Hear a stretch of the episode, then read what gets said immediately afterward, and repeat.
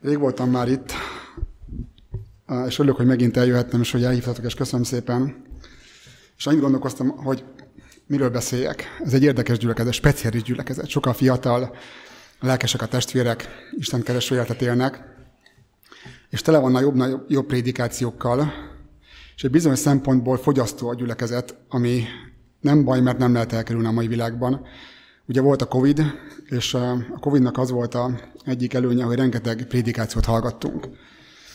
Viszont az volt a hátránya, hogy elkezdtünk válogatni, és hogyha szombaton, amikor nem volt gyülekezet, elkezdtünk egy igehirdetést hallgatni, és nem tetszett a prédikátornak a mondókája, akkor kikapcsoltuk, és átkapcsoltunk egy másikra, ugye, hogy hát mi hallgatunk, tehát nem jött, hanem másikat.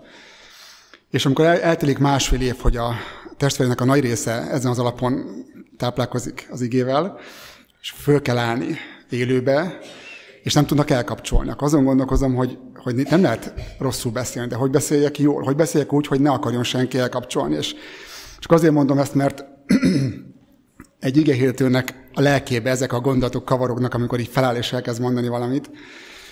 És, és ugye én is ezekkel így eh, foglalkozom, meg küzdöm, és azon gondolkoztam, mit, miről beszéljek ma. És ar- arra jutottam, hogy, hogy az nem egy prédikáció lesz, illetve egy prédikáció lesz, de nem olyan értelemben, hogy szokott lenni, hogy az ember kidolgozza, elmondja 5-6-szor, és akkor egy ilyen kidolgozott kész rendszerrel áll elő, hanem inkább gondolkozni szeretnék veletek. Inkább szeretném elmondani azokat a foszlányokat, töredékeket, amik, amikkel mostanában foglalkozom, és azt hallottam, hogy nem lesz délutáni orva, vagy nem szokott lenni, és megörültem, mert ez azt jelenti, hogy az ember, hogy egy picit tovább beszél, akkor ez nem okoz akkora gondot, de azért próbálom de 40-50 perc alatt ezt így elmondani.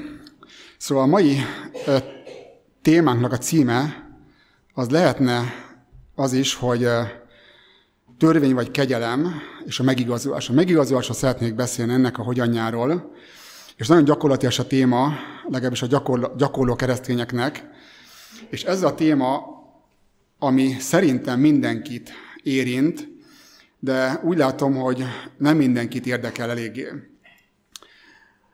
A megigazulás, az igazzá válás szerintem a kereszténységnek az alfa és omegája, és a legégetőbb kérdés, amivel egy embernek foglalkoznia kellene, és azt hihetnénk, hogy az emberek alapvetően két csoportra osztanak ebben a kérdésben. Az egyik csoport hitből akar megigazulni, igazzá válni Isten előtt, a másik csoport viszont érdemi alapokon cselekedetek által szeretne megigazolni. Mi a véleményetek, hogy melyik csoport nagyobb? Ugye a kérdés is egyszerűnek tűnik. Én elmondom, mert rájöttem, hogy hogyan akarnak az emberek inkább megigazolni, inkább igazzá válni, sehogy. Sehogy, és az a baj, az a legnagyobb baj, a laudícia állapotnak a lényege, hogy a keresztények döntő többsége sehogyan sem akar a valóságban igazzá válni. És mindjárt elmondom, hogy ezt miért mondom. Ugye a farizeusokról tartottuk azt, hogy ők a legmélyebb állapotban lévő istenkövetők. Az a kategória, akit, akivel szívesen példálozunk, hogy ne legyél farizeus, ugye, aki ezt meg ezt teszi. És én azt mondom, hogy a, a farizeus az nem egy rossz kategória. Mert a szombaton elindul valahova, akkor számolja a lépéseket, és eljut ezerig, akkor megáll. Ha étkezés előtt mossa a kezét, akkor számolja, hogy hányszor mosta meg, és ha túlhalad nyolc, akkor újra kezdi. És amikor jön a kosár a gyülekezetbe, akkor olyan összeget tesz bele, hogy mindenki felsziszenjen, hogy láttad. És ha hazafele elindul, akkor megáll a sarkon, és elkezd imádkozni egy beteg emberért. És az nem egy rossz kategória. Nem egy rossz kategória ahhoz képest, hogyha az ember semmit nem csinál. És ahogy sem akar megigazulni. És nem, nem tesz erőfeszítéseket, és nem megy bele a, a, a, a vakvágányra, a zsákutcába, hanem csak úgy él. Voltam egy gyülekezetben pár hete, és nem ezt a témát mondtam, egy másik témát, és meleg volt, ez igaz. De amikor a, az igei mélység legmélyére érkeztem, akkor a gyülekezet 50%-a aludt, elaludt. Hú, mondom, az nem lesz, elkezdtem kicsit így a sztorizgatni, mondtam egy-két érdekes dolgot, a gyülekezet így fölébredt. Figyelt mindenki. Volt egy kis párbeszéd. És azért mondom ezt, mert, mert eh, ilyenek vagyunk sajnos. Hogy amikor Isten igéjét kutatnunk kell, amikor keresnünk kell, amikor el kell jöjjünk, hogy mi a megoldás, akkor az ember igazából passzív és közönyös marad. És amikor egy könnyebb eh, témáról van szó, akkor elkezd, hogy figyelme, az úgy érdekes. És azért, ezért mertem azt mondani, hogy az embereknek a, a jelentős része, nem vagyok benne biztos, hogy a valóságban szeretne bármelyik úton is igazá válni, a lelkéből minden olyan dolgot kitisztítani, vagy így, vagy úgy, ez most teljesen mindegy, ami a mennyországba nem való. És fel kell, hogy tegyünk két kérdést. Az első kérdés az, hogy igazá e, kell-e válnia annak, aki üdvözölni szeretne. A másik kérdés pedig, hogy hogyan kerülhet a hívő tényleges olyan állapotba, hogy Isten azt mondja róla, hogy igaz, Isten félő és bűngyűlölőnek látom őt, mint ahogy láttam Jóbot. Az első kérdés, hogy szükséges igazzá válni, e, ezt négy bibliai mini történet alapján fogom elmondani, és azért mondom ezt el, mert, mert a mai világban, a mai kereszténységben egyáltalán ez is kérdésé vált, hogy igazzá kell-e válni egy embernek ténylegesen Isten előtt, vagy pedig Isten majd ezt valahogy megoldja, hogy aki elkezdte a munkást, azt majd valahogy be is fejezi, és reméljük, hogy rajtunk kívül úton fogja ezt majd megtenni.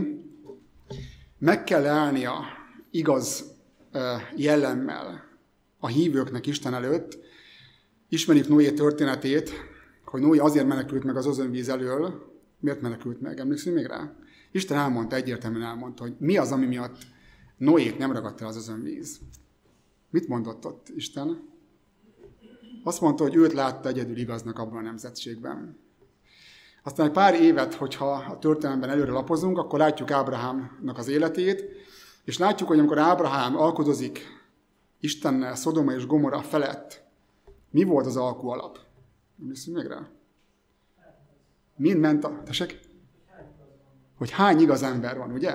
Mi múlt az, hogy Szodoma és Gomora elpusztul-e vagy sem? Azon múlt, hogy hány igaz ember él benne, és egyáltalán van-e igaz ember? És azt mondta az Úr, ha találok Szodomában a városon belül 50 igazat, mind az egész helynek megkegyelmezek azokért.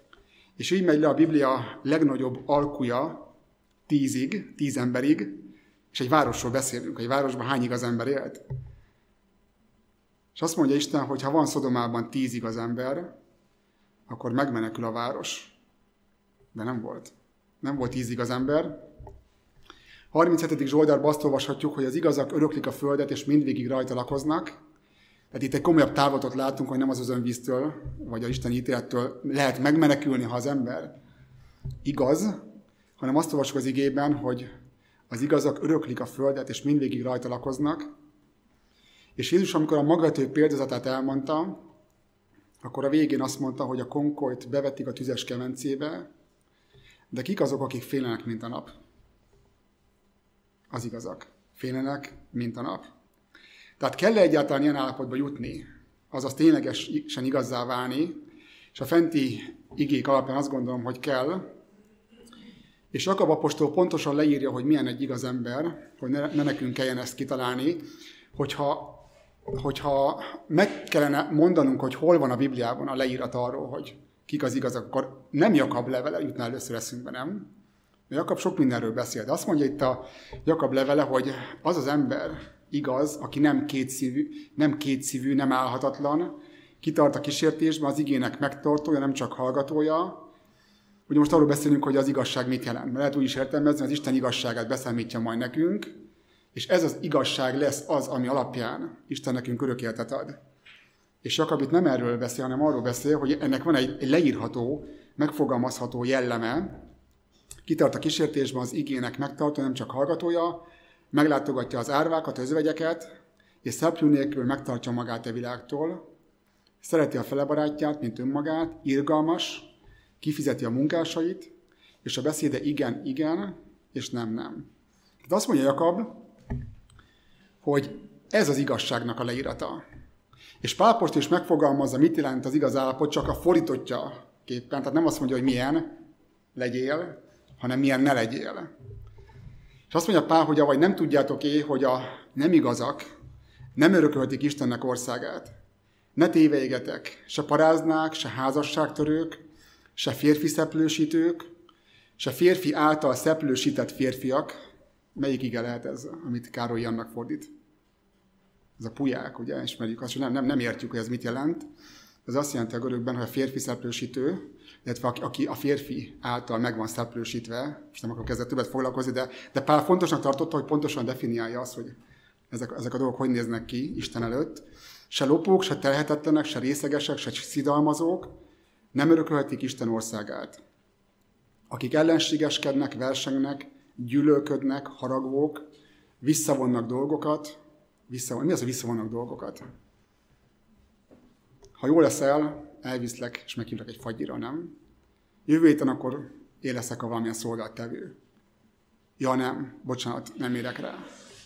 Ha ti beszéltek, legyen igen, igen és nem. Nem azt mondja Jakab, és azt mondja Pál, hogy akik visszavonnak dolgokat, azok nem lehetnek ott Isten országában. Irigyek és ezekhez hasonlók, melyekről előre mondtam nektek, hogy akik ilyeneket cselekszenek, Isten országának örökései nem lesznek. A teljesség igénye nélkül nem csak erről beszél Pálapostól, és azokat a bűnöket nem idéztem be, amik nem jellemzőek a ráckevei gyülekezetre, de Pál felsorolásában benne van, például rablás, részegség, államhatalom megdöntésének kísérlete, vagy gyilkosságok. Remélem nincsen közöttünk olyan, aki ezekkel küzd, ha mégis van, akkor szívesen felolvasom azt a részt is. És Korintusban viszont minden bizonyal még ezek a jelenségek is előfordultak, és hogyha az első századi gyülekezetnek a összetételét e, vizsgáljuk, hogy kik járhattak abba a gyülekezetbe, most nem erről akarok beszélni.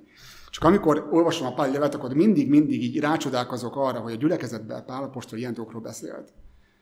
Nem? Tehát nem arról volt szó, hogy, hogy jelenjünk meg szombatiskolán, meg minél többen jelenjünk meg. Hanem azt mondja Pál, hogy ha lehet, akkor, akkor a, a részegség, meg a rablás, meg a, az államhatalom megdöntésének a kísérlete, ugye szövetkeztek ott a testvérek Korintusban, gyilkosságok, ezeket nem tudom, hanyagoljuk, mert nem jó. Nem? Tehát mi lenne, hogyha valaki a testvérgyűlésen ilyen dolgokkal jönne elő, nem? Hogy ilyen bűnök vannak jelen, de most nem erről akarok beszélni. Tehát eddig a pontig láthattuk, hogy a megigazulás mennyire fontos egy keresztény életében, sőt az üdvösségnek én kimondom, hogy a feltétele, tehát valamilyen úton, módon az embernek igazzá kell, hogy váljon, és felolvastam Jakab leveléből és a korintusi levélből, hogy mit jelent igaznak lenni, pro és kontra, milyen legyél, és hogy milyen ne legyél. És a második kérdésünk egy sokkal izgalmasabb kérdés ennél, hogy hogyan válhat az ember igazzá, üdvösségre alkalmas Istenről. Ugye az elmúlt tíz évben, húsz évben rengeteg prédikációt hallunk arról, hogy milyen legyél, meg milyen ne legyél. De én azt gondolom, hogy, hogy eh, sokkal fontosabb ennél az, hogy az ember hogyan tud eljutni erre az állapotra, amiről Pál apostol beszél apostol beszélt. Hogyan vált az ember üdvösségre alkalmassá Isten előtt, és mi a metodikája, a hogyanja ennek a folyamatnak, és hogyha el kéne mondanunk, álmunkból fölkeltenének, hogy mi az üdvösség feltétele, és megrázna valaki, akkor mit kezdenénk neki elmondani, ami zsigerből jön? Valamilyen úton, módon a törvényel valamilyen kapcsolatban áll, nem? Tartsd meg, amit mond a Szentírás, és üdvözülsz. És az, hogy hogyan tartom meg hitből vagy cselekedből, az most mindegy, de valamilyen úton, módon az Isten szavát meg kell tartanunk. Én ezt mondanám legalábbis először. És tudjuk, hogy a törvény cselekedetéből nem igazul meg egy test sem, a római beli levél, a Galatákhoz írt levél az mind-mind erről beszél. Tehát ez sem a, a teljesen jó megoldás, hogy az ember elkezdi e, gépiesen a törvényt cselekedni. A farizeusok egyébként azt hitték, hogy ez, ez így működik, és gyilkos indulat a szívükben szeretetlenül a törvényt ugyan megtartva, és azt gondolták, hogy így üdvözülni fognak, és ez volt az üdvösségi modelljük, hogy jó cselekedet, plusz az ördögi lelkület, az mi ugye nem számít, egyenlő üdvösség. Külső máz, belül szétrohadva, és azt mondta Jézus erre a jelenségre, hogy meszelt sírok ezek. Ugye meszelt sír hogy néz ki? Szépen, idézőben szépen fehérre van festve kívül, vagy így, mert ugye ilyen volt, nem függőleges. És mi van a, a meszelt sírba belül? Egy tetem, nem? Eszik a giliszták, meg minden történik vele. És azt mondta Jézus, hogy ez a jelenség, amit látott, ezek a messzelt sírokhoz hasonlítanak a legjobban.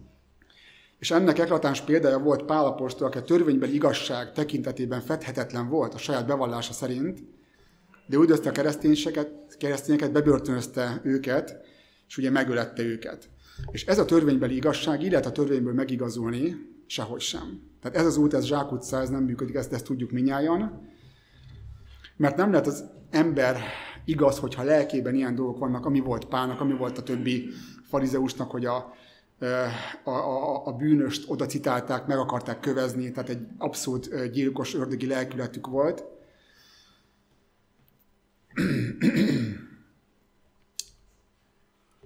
Akkor miért adta Isten a törvényt mégis? Azzal a kiegészítéssel, hogy tartsd meg. Ugye mert minden törvénynek a második része, hogy tartsd meg. Nem ajánlás, hanem meg kell tartani. Miért mondták végestelen végig az Új és Új Szövetségben a proféták, Jézus és az apostolok, hogy milyen legyél, milyen ne legyél, kövess engem, így kövess engem, ezt tedd, ezt gondold, ezt érez, ugye erről szól a Biblia, 66 könyve. A legtöbb rész erről szól, hogy az emberek milyennek kéne, hogy legyen. Mi volt ennek az egésznek az értelme? És azt gondolom, hogy az, hogy Isten valamilyen úton, módon leírhassa a bűnt. Valahogy meg kell fogalmazni, hogy mi a probléma, mi miatt nem mehetünk a mennybe, és mi a feltétel annak, hogy visszakerüljünk. És ez, ez megint egy ilyen triviális gondolatnak tűnik, hogy mit kell ezen annyit mondani, nem? Ott a tíz parancsot le van hogy, hogy mi a bűn és mi a nem. És én nem gondolom, hogy ennyire egyszerű lenne, mert amikor készültem erre a mostani alkalomra, akkor azt gondoltam egy héttel korábban, hogy ez annyira egyszerű téma, hogy ezt fél nap alatt összehozom. Fél nap alatt. És amikor jöttem a kocsiba, akkor a gép mellettem volt az ülésen, és még ott is gyógyítottam, a, pontosítottam a témát, hogy hogyan kell ezt elmondanom ahhoz, hogy teljesen egyértelmű legyen. Ezt nem akartam elmondani, amit most el fogok mondani, mert ezt kihúztam, de az elmúlt egy hónapban hiperkegyelemmel foglalkoztam. Hallottatok már róla, mi ez a hiperkegyelem? Hiperkegyelem egy nagyon érdekes, karizmatikus gyülekezetekben népszerű tanítás. Most nem akarom elmondani, mi a lényege, de valaki küld nekem egy pár videót, hogy milyen jó, mi a véleményem, és, és így megnézegettem, és én leírtam neki, hogy szerintem meg miért nem jó. És akkor válaszolt, hogy na jó, de ez nem így van, hanem úgy, meg hangsúlyeltoldás, stb. És egy hónapon keresztül hallgattam a hiperkegyennek a prédikációit. És az volt a, ez az ismerősömmel a, a végszó, hogy igazából ugyanarról beszél, mint mi, csak hangsúlyeltródás van. És tudjátok, ez a hangsúlyeltródás azt jelenti, hogy ha, ha, ha sátán az éden kertjében nem kérdőmódba teszi fel azt a kérdést Évának, akkor most nem itt vagyunk a Ráckevi gyülekezetben, hanem Mennyországban vagyunk elképzelhető, az igazi mennyei templomban, és az atyát azt így látjuk, hogy most ti engem, vagy én titeket. Hangsúlyeltródás, egy kérdőjel, csak ugyanazt mondta, vagy azt mondta, nem mindegy. Könnyű a bűnt megfogalmazni az emberben, vagy nem könnyű? És azt mondom, nem könnyű. Mert egy, könnyű, hogyha az ember nem ás mélyre a lelkében. De amikor elkezdünk mélyre ásni, az indítékok szintjére lemegyünk, akkor borzasztóan nehéz pontosan megfogni az üstökét. És ezért van a Biblia 66 könyve, és azért írta le Isten ennyire gazdagon, hogy eh, pontosan meg tudjuk fogalmazni azt, hogy mi a probléma, hogy mi a gond, hogy mi, hogy mi a feltétele annak, hogy az ember a mennybe kerülhessen, és mi volt az a ok, ami miatt ő onnan kikerült. A törvény másik funkciója, amiért Isten adta ezt nekünk, a bűn leírásán kívül, hogy elvezesse az embereket Krisztushoz. Hogyan? Ugye amikor az ember elkezdi olvasni ezeket a törvényeket, kívánalmakat, akkor megfogalmazik benne az a felismerés, hogy Uram, nem tudok megfelelni ezeknek a törvényeknek, mert pont olyan vagyok, mint amilyennek nem kellene, hogy legyek. Amit megfogalmaztál, pontosan olyan vagyok. Teli találat, lázadó, parázna, tolvaj, hazug, ellenséges, szeretetlen, visszavonó, ugye? Mértéktelen, hedonista, ez vagyok én. Pontosan leírtad, mert tényleg ilyen vagyok. És erre azt mondja Jézus, hogy nem baj, nem haragszom rád, meghaltam érted, szerettek téged, és a Szentlélekkel együtt, hogyha engeded, hogyha kéred, akkor vissza tudsz változni, és alkalmassá tudsz válni a mennyre és az angyalok társaságára, és képes leszel olyanná válni, mint én vagyok. Ha az ember szembesül a törvény, és őszintén elmegy Isten, és nem azt mondja, hogy Uram, hát én megtettem, kipipálva, kipi, ez is jó, hanem azt mondja, Uram, sajnálom, tényleg igazad van. Ilyen vagyok. Ahogy te leírtad, az vagyok én. Tehát a törvény cselekedetéből nem lehet megazolni, mutatja a bűnt, és Krisztushoz hajtja a hívőt a bűn kilátástalansága miatt. És láttuk ugye a parancsotoknak a megtartása sem eredményez megigazulást, és milyen más utak vannak akkor, ami a tényleges megigazuláshoz vezet. Tehát látjuk azt, hogy ez, a, ez az út ez nem működik. Nem azért adta Isten, hogy, hogy aki mondjuk leszakított egy gyümölcsöt arról a fáról, és azt mondta neki, hogy ez nem jó, akkor oda megy és visszateszi, és akkor minden rendben van. Nem ezért adta Isten a törvényt, hogy az ember ez alapján újra igazzá tud válni, és vissza tud kerülni Istennek a közvetlen környezetében. Milyen más utak vannak a megigazulásra, ugye hitáltali megigazulásra gondolunk, és jól gondoljuk. Római levél foglalkozik ezzel, a korintusi levél, a Galácia veliekhez írt levél, Jakab levele, és ha tudjuk azt is, a, a hitáltali megigazulásnak van két fázisa. Ez a rész egy ilyen gyors ismétlés, utána fogom majd mindjárt elmondani azt, hogy, hogy mi a valóságos megoldás. De ezeket tudjuk, ezeket az éget, és nem akarom, nem akarok fárasztani benneteket, mert ezeket mindannyian ismerjük. És a hitáltali megigazulásnak a fázisairól, ami a legfontosabb, hogy Isten igaznak nyilvánít minden embert, mintha sosem védkezett volna. Tehát a hitáltali megigazulásról beszélünk, akkor a tulajdonított igazságról kell, hogy beszéljünk először, ami azt jelenti, hogy Krisztus áldozata által minden ember a Földön Isten előtt igaz, mintha sosem védkezett volna, akár tud róla, akár nem tud róla. Ez az örömhír. Ez a jogi státuszunk Isten előtt. Erről szólt az 1888-as üzenet, és a 2 Korintus 5.19 a kulcsigé ennek, hogy mert Isten volt az, aki megbékéltette magával a világot, Krisztusban nem tulajdonítván nékik az ő bűneiket. Múlt időben az egész világról beszél, és ezt hívjuk tulajdonított igazságnak, megigazításnak, de ilyenkor az ember még nem alkalmas az üdvösségre, csak jogilag válik igazzá, és ha az isteni cselekedet, ez a fajta szeretet és bizalom és elfogadás célt ér az ember lelkében, akkor az ember részesül is az igazságban, a valóságos megigazulásban, és ezáltal alkalmasra válik az örök életre. És ugye ezt hívjuk részesített igazságnak, és emiatt választottam a, a mai nap ezt a témát, hogy hogyan lehet a bűnös ember a valóságban igaz. Tudjátok, hogy hány éve vagyok keresztény testvéremmel együtt? 25 éve vagyunk keresztények. 25 éve keresztelkedtünk meg, ami szerintem egy elég sok idő, éveket így megnézve, hogy, hogy 25 éves ember az, az 22 évesből 47 évessé válik. Nem? Tehát egy fiatal csikóból, egy majdnem tinédzserből egy őszülő férfi emberi válik. Tehát ilyen szempontból sok a 25 év, viszont a 25 év alatt egy valami mindig elkerülte a figyelmemet, hinni sem mertem benne, méghozzá az, hogy az igazzá válás folyamata valóságos is lehet. És annyira távol voltam az isteni gondolkodástól, az isteni értékrendtől, hogy nem hittem, hogy valaha összhangra tudok kerülni Istennel. Valahogy kimondatlanul mindig az volt az érzésem, hogy eh, túl magas a léc, és mindig leverem. Tehát éreztem azt, hogy igyekszem, nagyon igyekszem, de sosem tudtam érni azt a lelki magaslatot, amit szerettem volna, és nem értettem a keresztény lényeg, eh, kereszténység lényegét, és úgy akartam cselekedni, mint Krisztus cselekszik, és ez jó, de nem gondolkozni akartam úgy, mint Krisztus. És ez óriási különbség van a kettő között, hogy valaki kövessetek engem, és az ember elkezdi követni Jézust, és ugyanazt csinálja, mint Jézus, ez nem ugyanaz azzal, hogyha valaki úgy gondolkozni, úgy akar gondolkozni, mint Krisztus gondolkozott. És annyira távol éreztem magam Isten gondolkozásától, hogy esélytelennek tűnt, hogy ugyanúgy lássam az életet, ugyanúgy lássam a bűnt, mint ahogy Isten látja.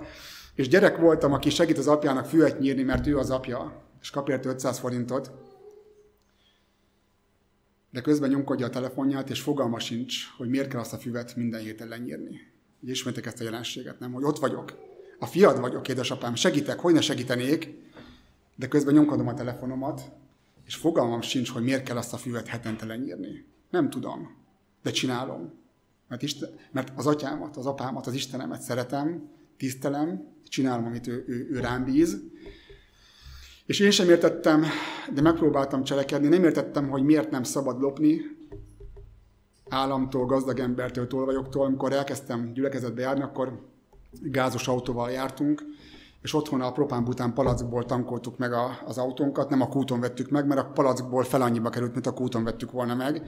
És amikor gyülekezetbe kezdtem el, éreztem, hogy ez lehet, hogy nem a legjobb dolog.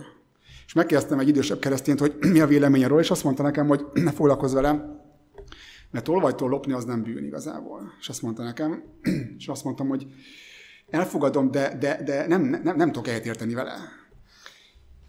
És, és így telt el az elmúlt jó pár év, hogy nem nagyon értettem, hogy ugye Magyarországon élünk, és ilyen környezetben élünk, és ha valaki azt mondja, hogy, hogy legyünk teljesen tiszták, legyen minden számlánkra az írva, hogy szentség az Úrnak, ahogy egy ismert szerző, Ellen White fogalmaz, Akkor azt mondjuk, hogy ezt meg lehet csinálni mondjuk Ausztráliában vagy Amerikában, de Magyarországon nem lehet megcsinálni.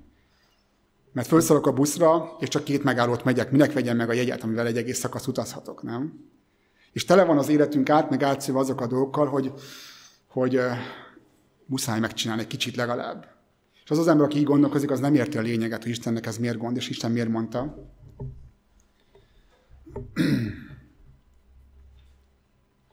Nem értettem, miért nem szabad füllenteni, amikor ez az ország, ahogy az előbb elmondtam, az egész világ gyakorlatilag ma így működik, és különben is Ábrahám is hazudott, meg Sára is hazudott, ugye, nevettél, nem nevettem, nevettél, nem mondta, azt emlékszünk rá, hogy amikor mondta Isten Ábrahámnak, hogy gyereked lesz egy akkor Sára a sátorban nevetett hátul. Ki nevette? A két küldöttet. És mondta Isten, hogy miért nevettél? Nem nevettem, de nevettél. És hazug, hazugsággal van terhelve az ősatyák élete is. Ráháb is hazudott, Péter is hazudott, és lehet, hogy egyszerű lenne egyébként azokat az embereket felsorolni, akik még soha életükben nem hazudtak, mint azokat, akik viszont igen. És nem értettem, miért kell szeretni az ellenségemet, amikor a családomat sem tudtam igazán szeretni, és gyakorlatilag semmit sem értettem, de csináltam. Megpróbáltam csinálni, és küzdelmesnek éreztem az életem, mert olyan dolgokat próbáltam megtenni, amivel nem, tett, nem tudtam teljes mértékben azonosulni. És ha megnézzük a, a világ összes vallását, akkor hasonló rendszert látunk megvalósulni, hogy a, a hívő, követő ad, kötőjel tesz valamit Istennek, és Isten visszaad neki valamit. Tehát nem partner a viszony, hogy egyenrangú félként szeretet alapon élünk egymásért, hanem üzleti kapcsolatban vannak a, a hívők az Istenükkel, most mindegy, hogy melyik vallásra gondolunk, függő kapcsolatban vannak, és éveken keresztül azt hittem, hogy ez teljesen normális így, hiszen Isten annyival magasabb rendű, mint az ember. Annyival hatalmasabb, annyival megérthetetlenebb és kikutathatatlanabb, hogy esély, esélyt sem éreztem arra, hogy mi partneri viszonyban lehetünk, akik, akik megértik egymást.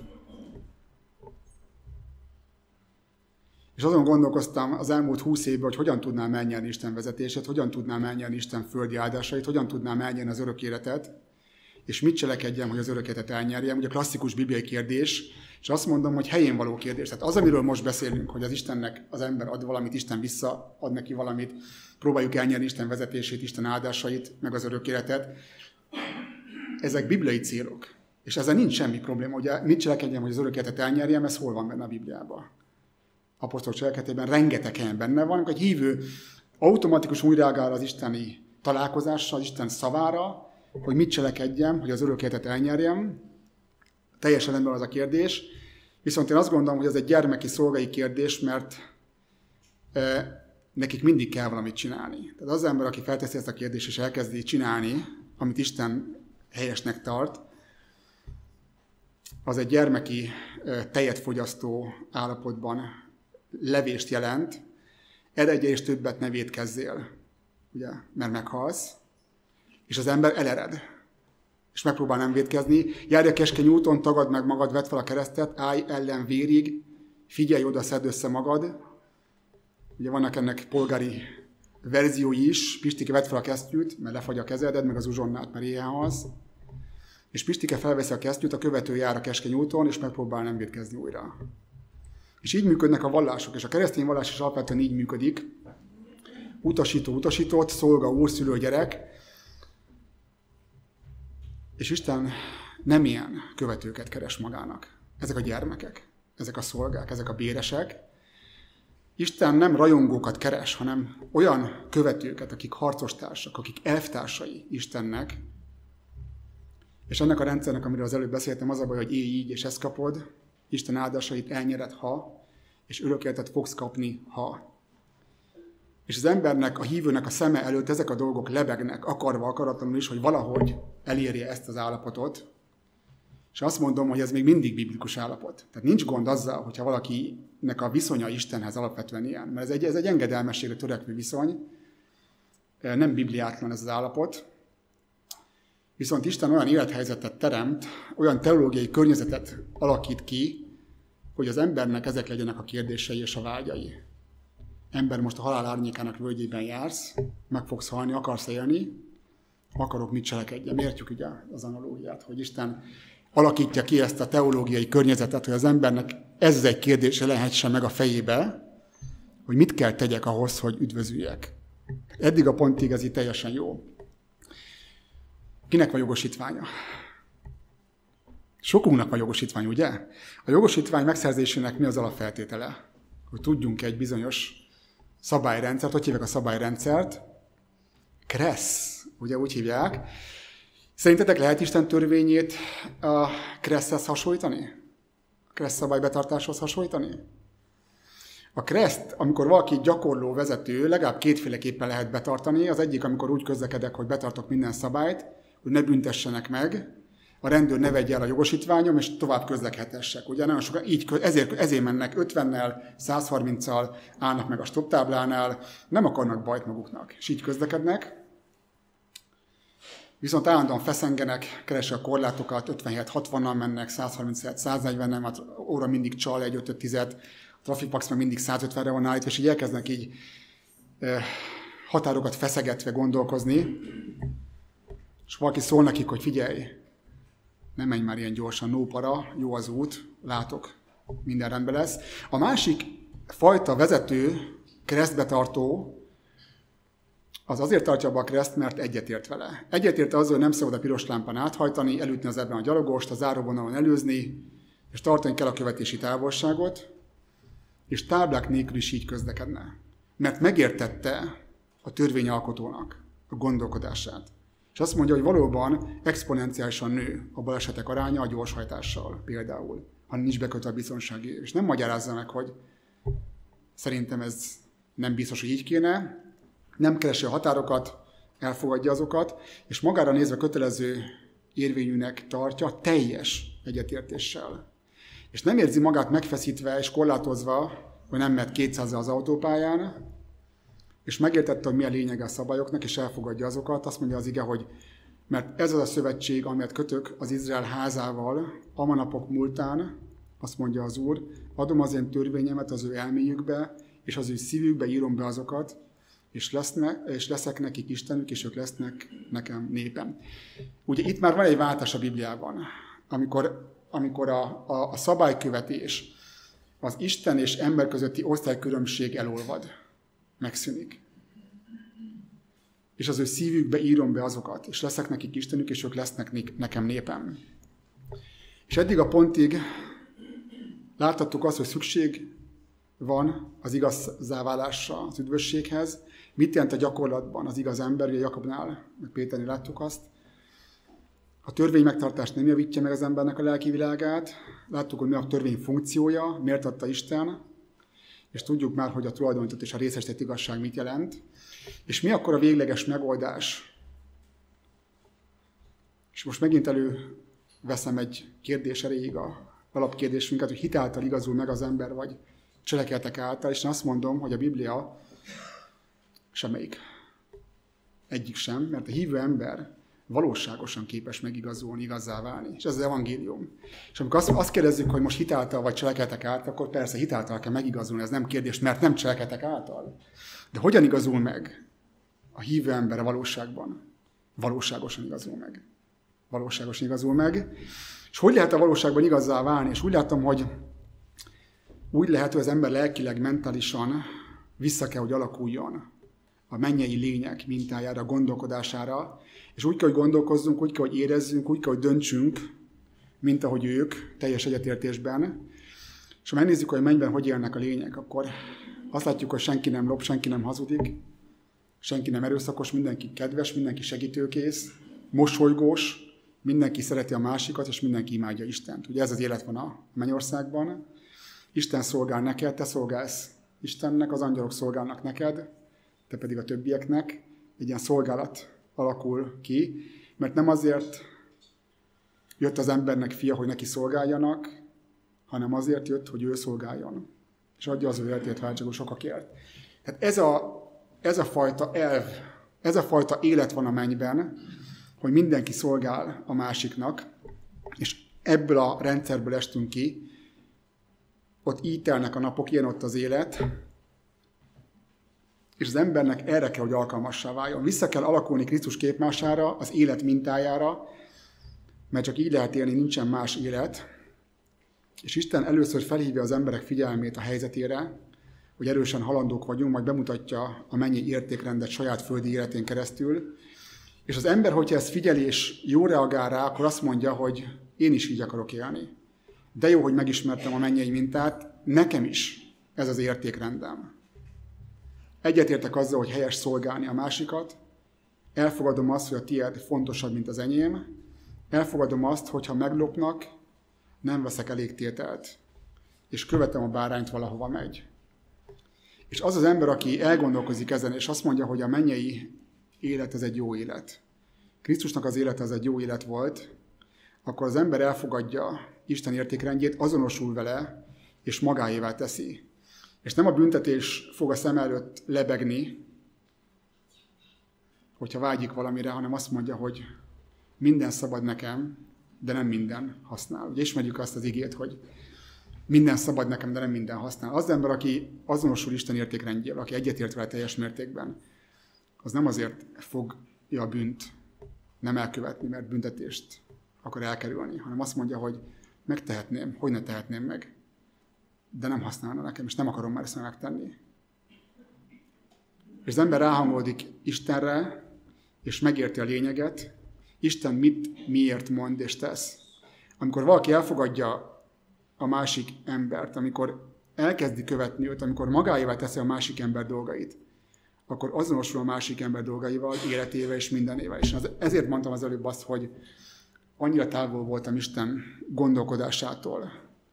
Mert nem hittem, hogy lehetséges egy olyan élet, amikor valaki teljes mértékben azonosulni tud Isten gondolkodásával és értékrendjével. Nem hittem, hogy el tudom érni azt a, az állapotot, hogy egy, egyetértek Istennel. És tudom, hogy ez most furcsa hangzik, mert itt azt mondjátok, és én is azt mondtam, hogy egyetértek Istennel. De az ember, aki egyetért Istennel, az feszegeti a határokat. Az mikor megy le a nap, meddig tart a szombat, van benne tejtermék, van benne sertészsír, segítségnek számít-e az, hogyha, értitek, tized bruttó vagy nettó, tehát a határokat feszegetjük, és, és, és próbál, próbáljuk meg, meghatározni, hogy milyen jó és milyen nem jó. De az ember, aki Istennel egyetért, aki ráhangolódik, aki, aki, aki, aki nincsen már perbe vele, az nem ebbe gondolkozik, hogy mit szabad, mit nem szabad, hanem megértettés és cselekszés, és nincsenek kérdései.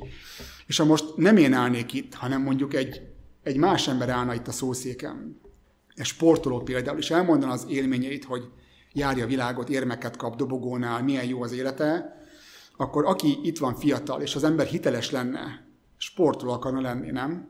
Mert milyen jó az élete, milyen jó néz ki, járja a világot, sportoló akar lenni. Vagy ha valaki felállna és azt mondaná, hogy én kutató vagyok, és nem tudom, milyen eredményeim vannak, akkor mindenki kutató akarna lenni, aki még abban a korban van, hogy iskolát választhat, vagy környezetvédő, vagy állatvédő, vagy bármi, amivel valaki hiteles és vonzó módon jelenik meg. És ez jelenti, hogy valaki elfogad valamit, magáévá tesz valamit, azonosul valamivel, hogy átveszi a másik ember életét. És azt mondom, hogy Isten életét is át lehet venni ugyanígy. Lehet Istennel azonosulni, lehet Istennel egyetérteni teljes mértékben. Követni a másik ember életét, úgy él, úgy beszél, úgy mozog, mint a követő, mint a minta. És fiataloknál láthatjuk azt, hogy mennyire képesek utánozni egymást, és nem azért utánozzák, mert utánozni kell, nem? Senki nem mondta neki, hogy te is öltözködjél úgy, te is hordjál olyan sapkát, te is használj olyan szavakat, hanem ő azt csinálja. Nem azért, mert ez a feladat, hanem azért, mert vonzónak találja, és követendő célt lát benne, és olyan akar ő is lenni, mint az a másik ember. És Istennek kapcsolatban is így működik ez a modell, hogy ha mi valóban eh, megkedveltük Istent, és hogyha valóban értéket látunk benne, akkor automatikusan olyanná akarunk válni, mint ő. Úgy akarunk gondolkozni, mint ő. És ugye elég, hogyha a popstárokat megnézzük, hogy a Youtube-on, Instagramon hány százezeres, hány milliós követő táborra rendelkeznek, és mindenki olyan akar lenni, mint ők, csak kicsiben. És azt mondom, hogy az embernek a teremtésbeli felépítettségénél fogva így működik. Ha lát egy követendő példát, aki vonzó a számára, akkor elkezdi követni, és egyetért vele a bűnkezelésben, egyetért a bűnrendezésben, egyetért vele az áldozatban. És én azt mondom, hogy fel kell tegyük egy, egy elég fontos kérdés, hogy egyetértünk-e Istennel ezekben a dolgokban. Akarunk-e olyanná válni, mint Isten? És én felteszek egy provokatív kérdést, hogy szimpatikus-e nekünk Isten? Szimpatikus-e nekünk Isten? Hogyha Isten megfosztanánk a hatalmától, követnénk-e vajon őt? Popper Pétertől megkérdezte egyik kollégája, még amikor élt, hogy te Péter, szimpatikus nekem a, neked a feleségem? És azt mondta a Popper, hogy milyen kérdés ez. Hát ha őszinte akarok lenni, akkor elmondom, hogy nekem nem szimpatikus a te feleséged. És azt mondta Poppernak a kollégája, hogy nekem se. Hogy a saját feleségét elemezték, nekem se. És én nem értettem sokáig, hogy ilyen nincs. Hát ilyen nincs. És azt mondom, hogy de van ilyen. És tudjátok, hogy mikor van ilyen? Amikor valaki mondjuk szerelmes valakibe, és feleségül veszi, vagy férj, férjül megy hozzá, valamit csinálnak, összekötik az életüket, de a szerelem az, ami a maltera kapcsolatban, meg az erotikus vonzalom, meg, meg az izgalom, meg minden ilyesmi, de hogyha az a másik ember az azonos nemű lenne, soha az életben nem lenne a barátom. Soha az életben. És ezért látjuk azt, hogy házasságok mennek tönkre 10-20 év után, mert elmúltak azok az érzések, amik összefogtak egy házasságot, és a másik ember rájövünk arról, nem szimpatikus a számunkra. Az értékrendje, a dolgai, ahogy beszél, ahogy gondolkozik, ahogy kommunikál, ahogy viselkedik a másik ember, nem szimpatikus nekem. És Istennel kapcsolatban is fel kell tegyük a kérdést, hogy szimpatikus-e nekünk Isten. Úgy, ahogy van a názareti Jézus Krisztus, aki lejött a földre, aki azt mondta, hogy, hogy nem azért az ember fia, hogy neki szolgáljanak, hanem hogy ő szolgáljon és életét tudja váltságos sokakért. Szimpatikusnak, szimpatikus nekünk az a Jézus Krisztus, aki amikor király akarták tenni, azt mondta, hogy nem leszek király, hanem szálltok be a csónakba, és menjetek át a túloldalra, és majd jövök. Csak elbocsátom a sokaságot. És szimpatikus nekünk az a Jézus Krisztus, aki nem levágta Mákus fülét, vagy a fejét, hanem visszaragasztotta, és engedte, hogy megkötözzék. Közben olyan hatalommal rendelkezett, hogy hátraesett mindenki, mert az isteni egy pillanatra előjött, és nem tudtak megállni ellene. És ő nem csinált, és, és nem értenénk meg, hogy ezt miért csinálod. Nem értenénk meg, hogy miért jössz el a Földre. Tudjuk, hogy a Föld ez mekkora. Tudjuk, hogy a világ egyetemben hány százezer galaxis van, és a, és a, Föld az mekkora helyet foglalhat el. És a Jézus a legjobb barátunk lenne a mennybe, akivel minden nap együtt töltjük az időnket. És azt mondaná, hogy most elmegyek 30 évre valahova, és nem leszünk együtt. És megkérdezi, hova mész? És elmondaná, hogy hova megy. Egyet értenénk vele, vagy azt mondanák, hogy ne haragudj, de nem értek egyet veled. Ezért kell a kérdést föltenni, hogy Isten szimpatikus-e alapvetően nekünk, vagy pedig nem. Mert ha nincs meg Istennel ez a fajta totális egyetértés, akkor azt mondom, hogy állj le, hagyd abba, amit csinálsz. És akkor menj tovább, hogyha ez meg lesz hogyha az embernek Isten nem szimpatikus, hogyha Isten az ember nem tud egyetérteni százszázalékosan minden dolgában, álljon le, állítsa meg a szekeret, vegye ki a kulcsot az autóból, és gondolkozzon el. Gondolkozzon el, hogy tud-e azonosulni azzal a lényel, akit itt többen követünk. Az értékrendjével, a viselkedésével, a gondolkodásával. És a keresztény ember életében az nem lehet a kereszthordozás és a küzdelem szintere, hogy nem értek egyet azzal, amit cselekednem kell, és nagy küzdelembe kerül, de megteszem. De megteszem. És azt gondolom, hogy ezért hagyják el sokan a gyülekezetet, és nem lesznek keresztények, mert nem akarnak egy hazug életet élni, hogy olyan dolgokat kell megtenni, amivel alapvetően nem értenek egyet. És fel kell tenni a kérdést magunknak, és van-e olyan dolog a kereszténységünkben, amivel nem értünk egyet, de tesszük azt, mert hiszük, hogy ez, hiszük, hogy ez helyes és alapvetően ne, nem tudunk más tenni, mert akkor a, a sodrás, meg a, meg a különbség Isten meg ember között, és közel a vég, és itt már ne kezdjünk el gondolkozni. Nem lehet az életünkben a kereszthordozás és a küzdelem címkével felcímkézni azt, amikor az ember nem ért egyet azzal, amit cselekednie kell, de megteszi, azért, mert Isten ezt elvárja tőle olyan tereket tesztek az emberekre, amit sem ti, sem a ti atyátok elhordozni nem tudtak. Ismerik az igét, ugye? Mire értette ezt Pál? Olyan terhet tesztek az emberekre, amit sem ti, sem a ti atyaitok elhordozni nem tudtak. Mi ez a teher? Ez az egyetértés nélküli Istenkövetés. Egyetértés nélküli törvénykövetés. Amikor az ember nem ért alapvetően egyet vele, de megteszi, mert nincs más választása A jól felfogott érdeke az, hogy megtegye.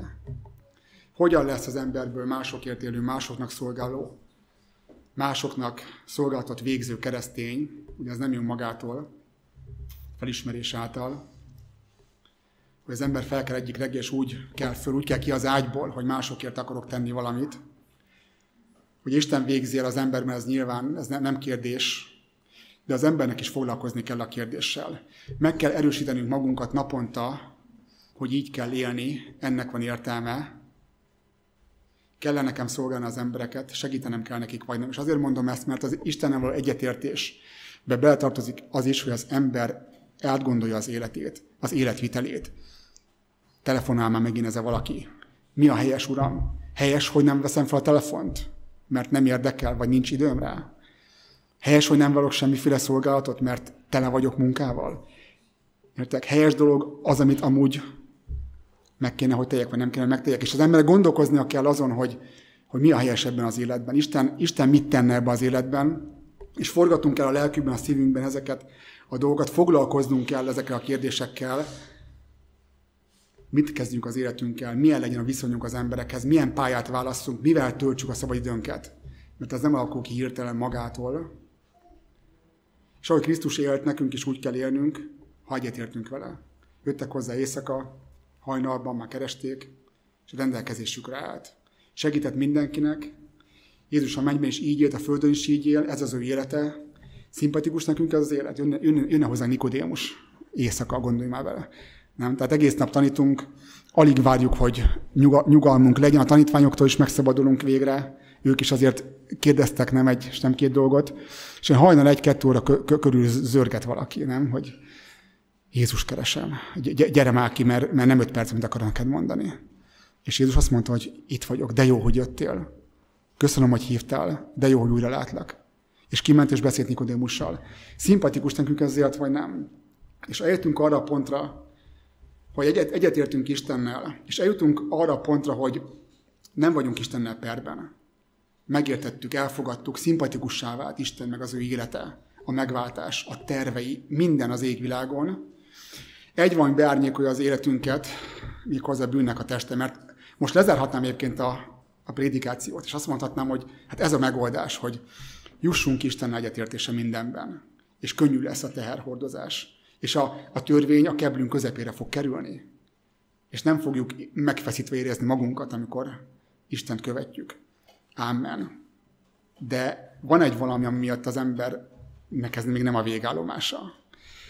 Egy van, beárnyékolja az örömünket, mikor az a bűnnek teste, amikor Pál azt mondja, hogy a bűn a testünkben van, akkor itt nem azt érti, hogy a veségben, meg a májban, meg a tüdőben, hanem a bűn mindenhol van, de leginkább hol van a bűn itt van a bűn sajnos, az a baj.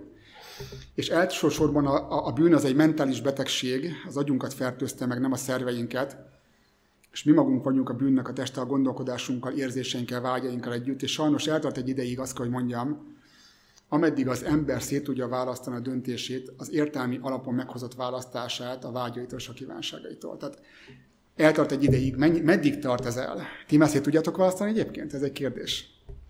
Szét tudjátok választani a döntéseteket, az értelmi alapon meghozott választásotokat a vágyaitoktól és a kívánságaitoktól, hogy ez már nem én vagyok. Eddig a pontig Juhász Zsolt. Ezután már nem én vagyok.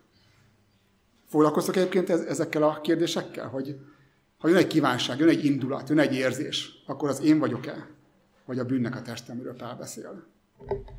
És eltart egy ideig, amíg az ember ezt pontosan szét tudja szedni magában, és eltart egy ideig, ameddig ez a fajta kettősség kialakul az emberben, és ki tudja mondani, hogy ez nem én vagyok.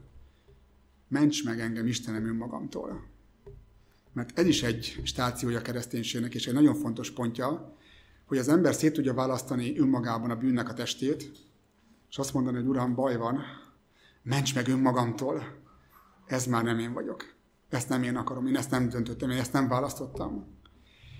Mert az ember menet közben úgy él meg mindent, mintha a sajátja lenne, a bűneit, a választását, az érzéseit, a vágyait, ez vagyok én, és minden, ami a fejét felüti, az enyém. Én vagyok. És az ember sajátjának éli meg a gonosz kívánságokat is, istentelen akaratot, És ameddig ez így van, az ember nem tudja kimondani, hogy mit nem tud kimondani az ember. Bocsáss meg, ne haragudj. Addig a pontig, ameddig az ember a sajátjának éri meg a nyomorát, a bűneit, a gonoszságát. És azt mondja, hogy igen, ez vagyok én. De majd megváltozom, de nem számít, mert az egész világ ilyen, meg te is ilyen vagy. Addig az ember nem tudja kimondani azt, hogy bocsáss meg, ne haragudj. Mert az egója nem engedi kimondani. Meg, meg kéne alázkodnia, hogy ezt kimondaná. És ez a bűnnek a teste, ami bennünk van, mi vagyunk, és ez a valami homlok egyenes sokszor mást akar, mint az Isten, és homlok egyenest mást akar, mint mi. Skizofrén állapotnak hangzik, ezt tudom, de, de azt hiszem ez a helyzet. És amikor elhatározunk például, hogy nem akarunk több cukrot tenni, ki az, aki már elhatározta, nem akar több cukrot tenni? Finomított fehér, finom cukrot. Én már elhatároztam. Biztos vagyok benne, hogy itt a gyülekezetben is sokan vagyunk, akik így döntöttünk már korábban, és milliószor megfogadtam, hogy nem akarok több cukrot enni, mert öregít, hízla, gyengít, betegít, ködösít, mindent csinál, és békességben vagyok a döntésemben. Viszont tudok olyan élethelyzetbe kerülni, nevezzük kísértésnek, amikor az ember továbbra sem akarja, de érzi, hogy valami, eh, valamelyik területe az agyának megindul a cukor irányába. Ismerjük ezt a jelenséget, hogy hoztunk egy döntést. Soha többet nem kell a gyerekemmel. Nincs gyerekem, de látom, hogy a szülőknek ez, ez gond. És, és egyetért, és békessége van benne. De amikor ott van a helyzet, akkor valamelyik része az embernek megindul abba az irányba, hogy olyat ráver arra a gyerekre, vagy olyat mond neki, vagy úgy, úgy fog most beszélni vele. És az ember ilyenkor felkiált, hogy ez meg mi. Mi ez bennem. Én már nem akarom, már eldöntöttem, hogy nem kell, de mégis elindult egy folyamat, és az anyagbeszerző beszerző útra indult, hogy beszerezze a portékát, beszerezze az anyagot. Nektek van anyagbeszerzőtök egyébként? Nekem van. Ez egy külön státusz az embernek a lelkében. Anyagbeszerző úgy hívják. Ez azt jelenti, hogy az embernek szüksége van valamire, és van benne valami, ami megindul annak az irányába, és beszerezze az anyagot, haragot, cukrot, erotikát, egót, sors végtelen, és ezt a folyamatot kell leállítani a lehető leghamarabb, és ez a küzdelem, és ez a keskenyút, és ez a kereszthordozás. Tehát amikor küzdelemről beszélünk a kereszténységen belül, akkor csak erről a fajta küzdelemről és kereszthordozásról beszélhetünk, hogy az akaratod megindul egy általad korábban ellenségnek titulált bármi irányába. Amikor az ember akarata megindul egy általa ellenségnek tartott bármi irányába, Atyám, ne úgy legyen, ahogy én akarom. Ugye ismerjük ezt a Jézusi imádságot. Ez egy imádság volt. Jézus érezte magába, hogy megindult benne az anyagbeszerző. Nyilván benne nem volt bűn, nem akarom. Tehát most nem erre akarok beszélni. De volt benne valami, ami, ami ellentétes volt az atya akaratával. Amit megfogalmazott, amit kimondott, amit a Biblia írói leírtak. És mit csinált azután Jézus? Visszament imádkozni. Mert megindult benne, de nem engedte, hogy a folyamat végig menjen. Ezt nevezzük kísértésnek. És ha az ember nem figyel oda, hogyha vonja és édesgeti, akkor e- előbb-utóbb ez a fajta akar az embernek a sajátjává fog válni, és megint ő maga lesz az. Akik pedig Krisztusé a testet megfeszítették indulataival és kívánságaival együtt. Hogy kell megfeszíteni egy testet? Küzdelemmel, mert a test ellenkezik, és azt mondja Róma 7-ben az ige, hogy de látok egy másik törvényt az én tagjaimban, amely ellenkezik az elmém törvényével. Ámen. Ez a vége a mai prédikációnak, ezzel szeretném lezárni. Mennyi az idő, nincs óránk, nem voltam túl hosszú, remélem. Azért szerettem volna ezzel foglalkozni, mert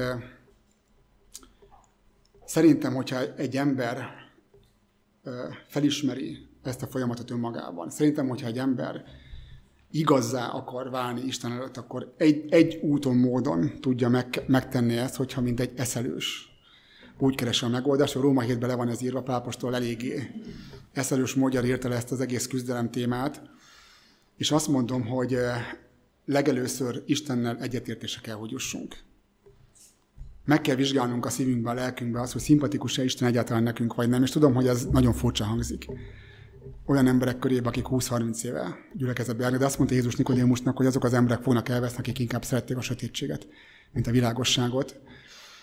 És nem vagyunk érintetlenek ebből sajnos. Van a, van a testünkben olyan része, ami inkább szereti a sötétséget, mert világosságot.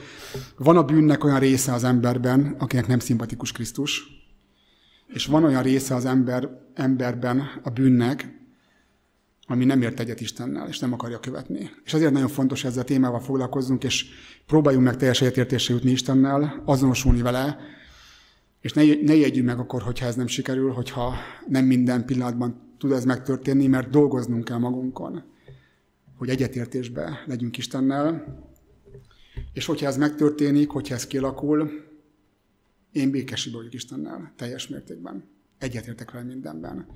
De az nem azt jelenti, hogy nem vagyok kísérthető. És nem azt jelenti, hogy az anyagbeszerző az nyugdíjba ment, hanem néha megindul az általam korábban ellenségnek titulált bármi irányába, és küzdelembe kell azt mondani, hogy nem. De teljesen más kimondani azt, hogy nem akarom úgy, hogy az ember egyetért Istennel, és egyetért azzal a dologgal, mint kimondani azt, hogy nem akarom úgy, hogy alapvetően egyetért vele. Amen. Kívánom, hogy a Jóisten adjon nekünk ezt a tisztánlátást, egyetértés meg, és kívánom azt, hogy Krisztus élete, Krisztus áldozata, az atyának a szeretete legyen elégséges arra, hogy egyetértsünk vele mindenben százszázalékosan. Amen. Mennyi atyánk, Jézus nevében jövünk hozzád, és hálásak vagyunk neked. A jóságodért, szeretetedért hálásak vagyunk. Neked azért, mert nem haragszol ránk, hogy nem értünk veled mindenben egyet. Segíts nekünk abban, hogy egyetértésre tudjunk kötni veled. Segíts nekünk abban, kérünk, hogy békességbe legyünk te veled. Segíts nekünk abban, kérünk, hogy tiszta szívünk lehessen. Olyan szívünk, amire te azt mondod, hogy igaz Isten félő és bűngyűlölő Hálásak vagyunk neked azért, hogy jöhetünk hozzád. Köszönjük azt, hogy te ilyen Isten vagy. Segíts nekünk abban, hogy úgy lássunk téged, ahogy te valóságban vagy. És kérünk, hogy vedd el belülünk a kőszívet, vedd el belülünk az ellenkezésnek, a lázadásnak, a kemény nyakúságnak a szívét, és segíts nekünk abban, hogy megtérhessünk te hozzád, elfogadván téged. Köszönjük, Atyánk, hogy most hallgatsz bennünket Jézus nevében. Amen. Aki győz, örökségül nyer mindent, annak Isten leszek, és a fiam lesz nékem. Amen.